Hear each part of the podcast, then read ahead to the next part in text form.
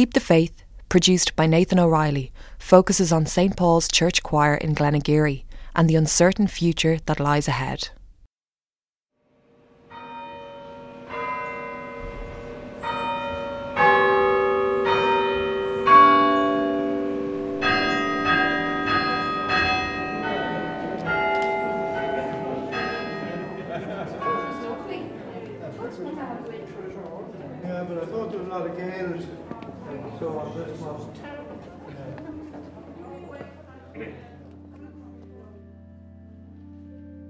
I'm only in the last few months actually, it's really come home to me that we're just at that uh, balance point or tipping point.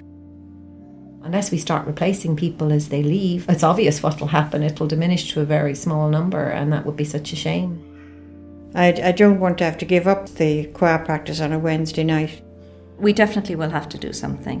Yeah. Unless we get new people in with problems. These churches have got magnificent organs, and you know, it would be a shame if they were not being used. Okay, so uh, we'll do the second one, girls and boys. We'll do the Christe. There is none but you to uphold our cause. Our sin cries out, our guilt is great. Christ have mercy. Christ have mercy. Holy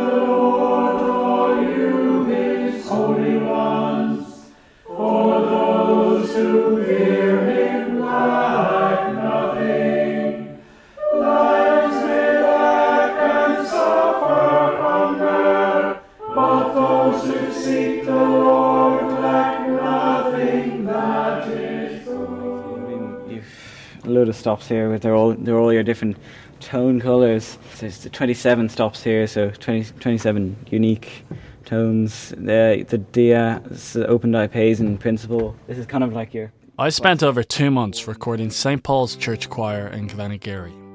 During that time, I experienced the warmth and friendliness of this community, forming a relationship with each and every member.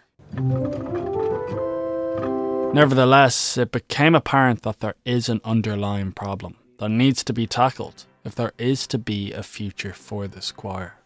Tune. Can you play any pop songs on the organ? Well, I, I always have a mess around with uh, with with things, but you can. Well, I suppose you can you can play anything on the organ. It depends on how you. Can you do like it's the final countdown or something? I, I suppose it, uh, it's the final countdown.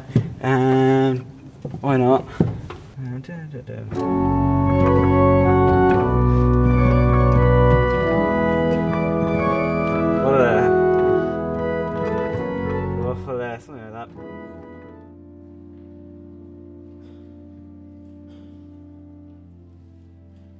I'm Derek Verso, uh, and I'm the music director and organist here in St Paul's Glenageary.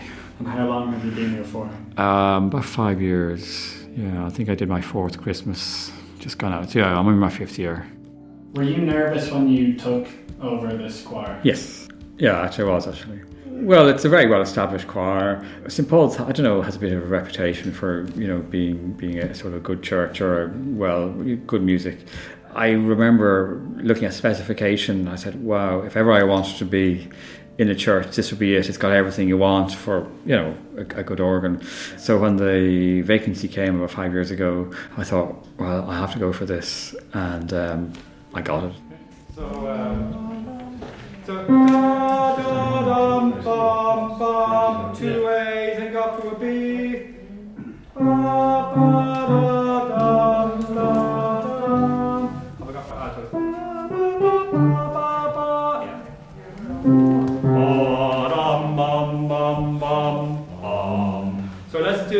second part overtime again on coup.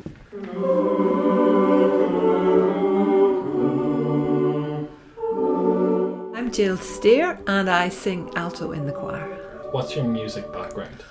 Well, my music background, I've, I've a very long history in choral church music. I grew up in Belfast and attended the cathedral there with my parents. My father had been a boy chorister there, and both my parents sang in the evening choir. I grew up with the whole choral tradition very much around me. It certainly made a great impact on me. And when I was old enough, I then joined the um, Cathedral Evening Choir, and myself and my sister we sang as a, with my parents in the same choir, and I really loved it. How long have you been in St. Paul's? I suppose it's about eight or nine years now. You love singing in the choir. I just love the whole thing that the fun, the, the, learning, the buzz you get from when the music goes well and you, you finally do the performance. And I just also get the, the whole emotional side of music is very much part of me. Um, I, I get a lot emotionally and spiritually from the music. In my life, I've had a, quite a few difficulties to get over, and I find that I need the support of friends, and the friends in the choir specifically have been a great support and the music and everything has you know when I needed support they were there for me and I think we're a very close little group of people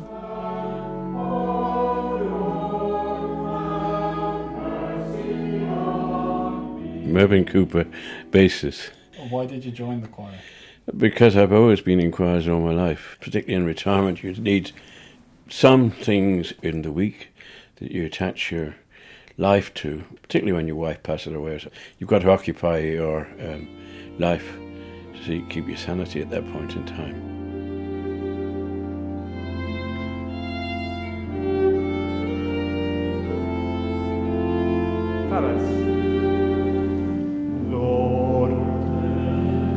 Okay, let's be ready, be ready, be ready.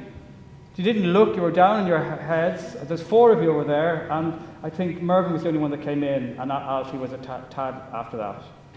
Okay? So, um, uh, give us that violin be- beforehand, it was lovely. Three, four.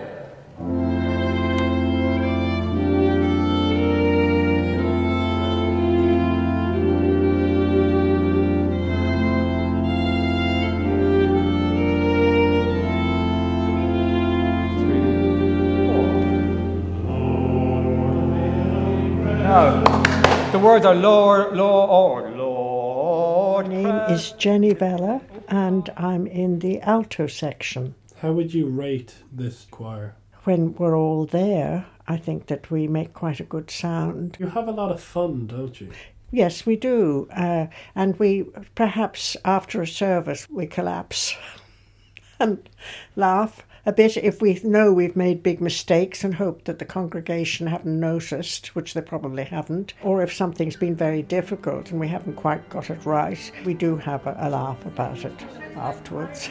Well done, everyone. Oh, Okay. Well done. We're recording that. You can this is what it sounds like when the half of them turn off. Yeah. It's like anything. You do your best and it doesn't quite come off. You have to laugh because if you don't laugh, you might cry. My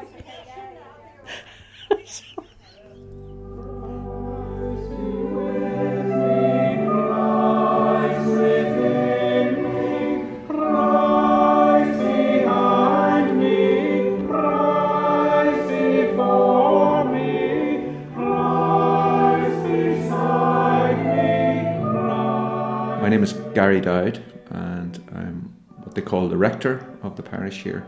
I've Been here now for almost nine years. How important do you think music is in a service?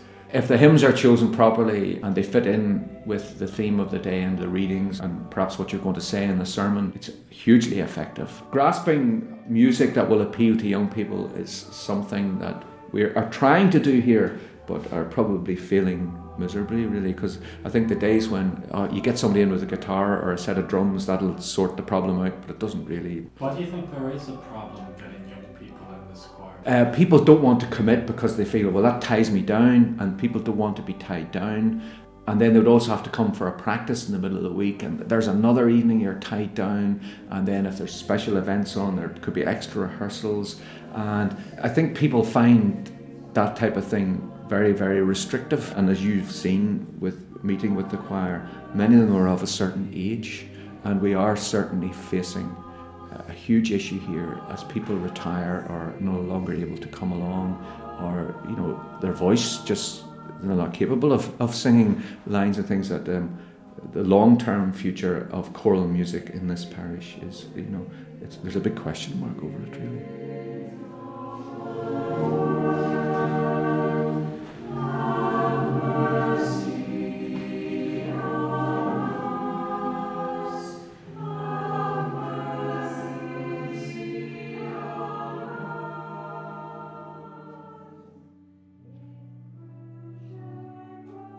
Why do you think there are no teenagers in this choir? Uh, because there's no teenagers in the church, and there's no teenagers in churches, period. Because the church has, for various reasons, shot itself in the foot, and it's not just attractive to them. And also, there are fashions and trends, at the moment, church and being a Christian ain't fashionable. But I think we'll go through all that in maybe 10, 15, 20 years' time. People will suddenly discover they've got to find God again, and the churches will be full. But they'll have knocked them all down and turned them into, I don't know, fish and chip shops or fancy hotels, and they'll say, if only there was a real church again. Last year, in an attempt to get young people involved in the church, Derek put forward two proposals to the vestry, which is the church council. The first request was to get a band together to play music that would be attractive to young people, and the second was to promote a young person playing the organ. Much to the surprise of Derek, the vestry accepted and began advertising. 16 year old Matthew Breen was selected to be the organ scholar.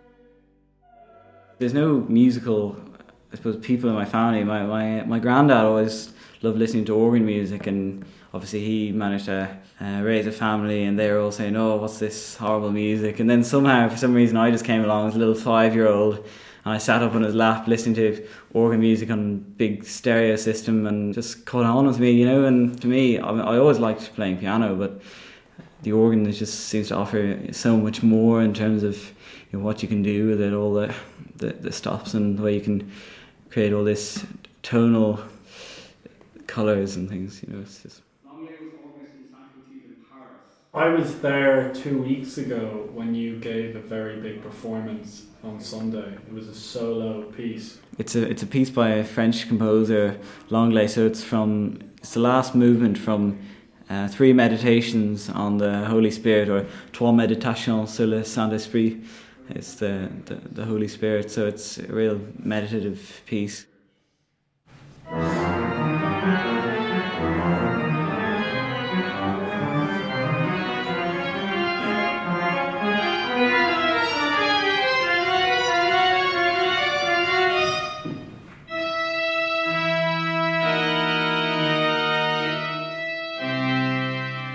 What was going through your head when you were playing it? Well, uh, at at uh, at that stage, I'd done all the work. I mean, it was some of the things in it was just it had very little sort of tonality. So a lot of it was really just based on getting everything into my muscle memory. There's not really as much of a tune you can remember. So once I had it all in there, I could pretty much just uh, rattle it off.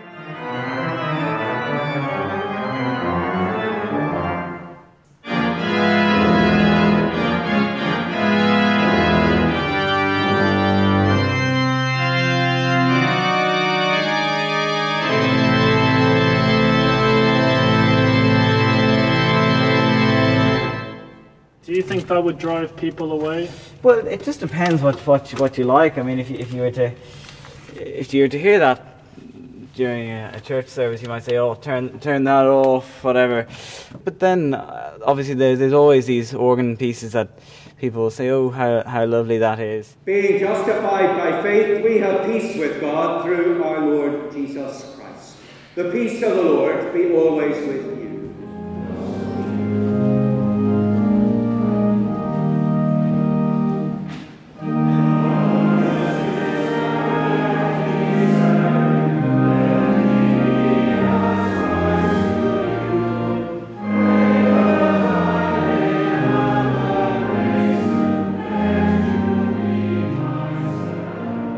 Marianne, and I'm in the alto section. Do you think you could sing in this choir and not be religious at all? You just enjoy the music and you enjoy the companionship. Oh, definitely. I, I think they're all the one. I wouldn't say I have a strong religious background or strong religious belief, but I would have a strong belief in one's own journey to find out what is it, what means religious, and what makes you feel light and bright, what makes you feel good. Because when you have those things, that is religion, I think. And not everybody knows exactly where they are. and not to be put off by people who who appear to you to be very religious. What's important is what's inside of me and, and you.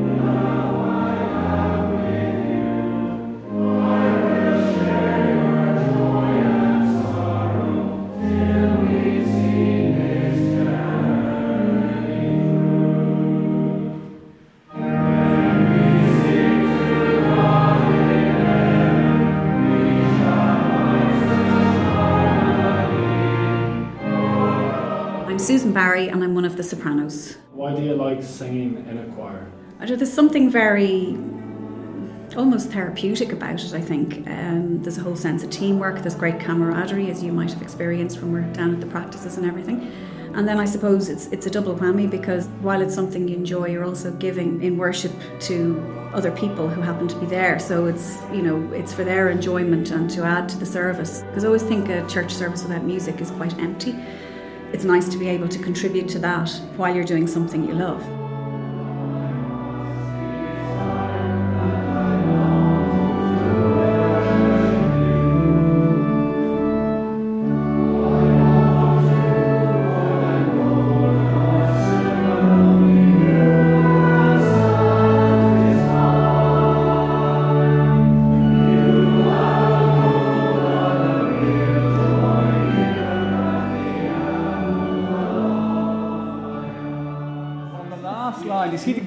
In the last line Yeah. of, of the thing? There's a comma after it. And we tend to make it take a breath there, so you have to show that. Uh, Kyrie. Uh, and the, in order, so that we can sing the Elais. And it's handy to, for the tenors. You need to tell the tenors when to come off that high D. Do you see? Do you see? They've got a bar and a half. So you need to try and indicate, if you can't, to the tenors when to move. Because otherwise, they just don't know when. Because that's the way tenors are. Okay, so We'll remind you. one, one, two, three, and it'll come on the three. Then four, one, two, three. Roger West is my name, and I sing with the tenors.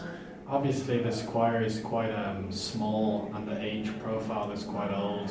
Why do you think there's no new members coming in? I think it's probably to do with the way we live life today. There are many other attractions. To be fair, in St. Paul's, there have been efforts to start a youth choir. Other parishes probably do it more successfully because they sing more evangelical music. I know of at least two. Uh, my son Marcus, for example, is in Kill o' the Grange and he goes every Sunday. He's uh, there this morning. Ours is a more traditional choir, so it is difficult to attract people. But I think what happens is, it happened to me. You go away for a few years and you come back and when you get a little bit older and wiser. It is a concern, of course. I won't tell you my age, but I'm one of the younger ones. and I might just say this perhaps we're in our golden years in the choir at the moment. Five or six years down the road, we're not going to have so many, I guess, because as people retire from the choir. So, as I've said to several choir members, we should probably enjoy the music as much as we can now because we do need a rejuvenation, but we're actually uh, come on very well over the last two or three years with uh, Derek Verso as a new choir master. As we've we've changed as a choir. I like to think this is the best years of the choir actually, even though we're older.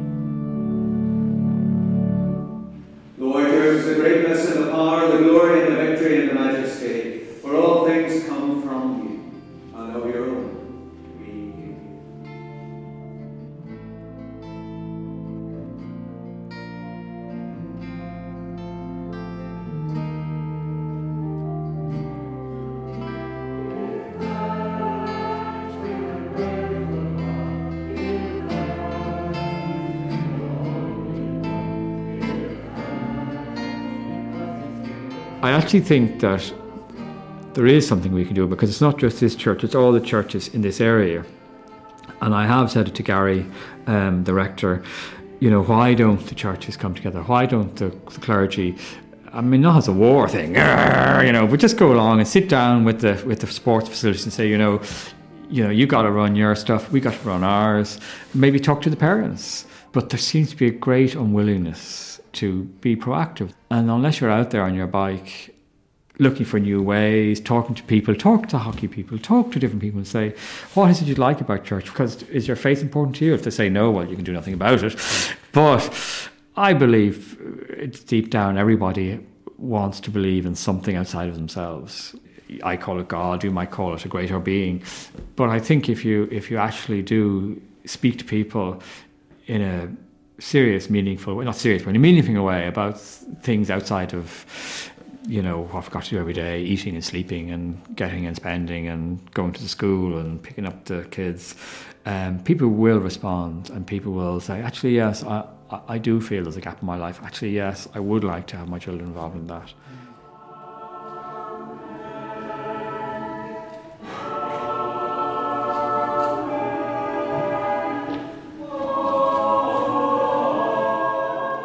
St. Paul's Church Choir invited me in and gave me a space and time to reflect. It also gave me the opportunity to meet new and interesting people. So, why is the long term future of this choir in jeopardy? Perhaps people are just too busy to join. Perhaps the music just doesn't appeal to younger people. Or perhaps Derek is right in thinking that Christianity is just not popular at the moment.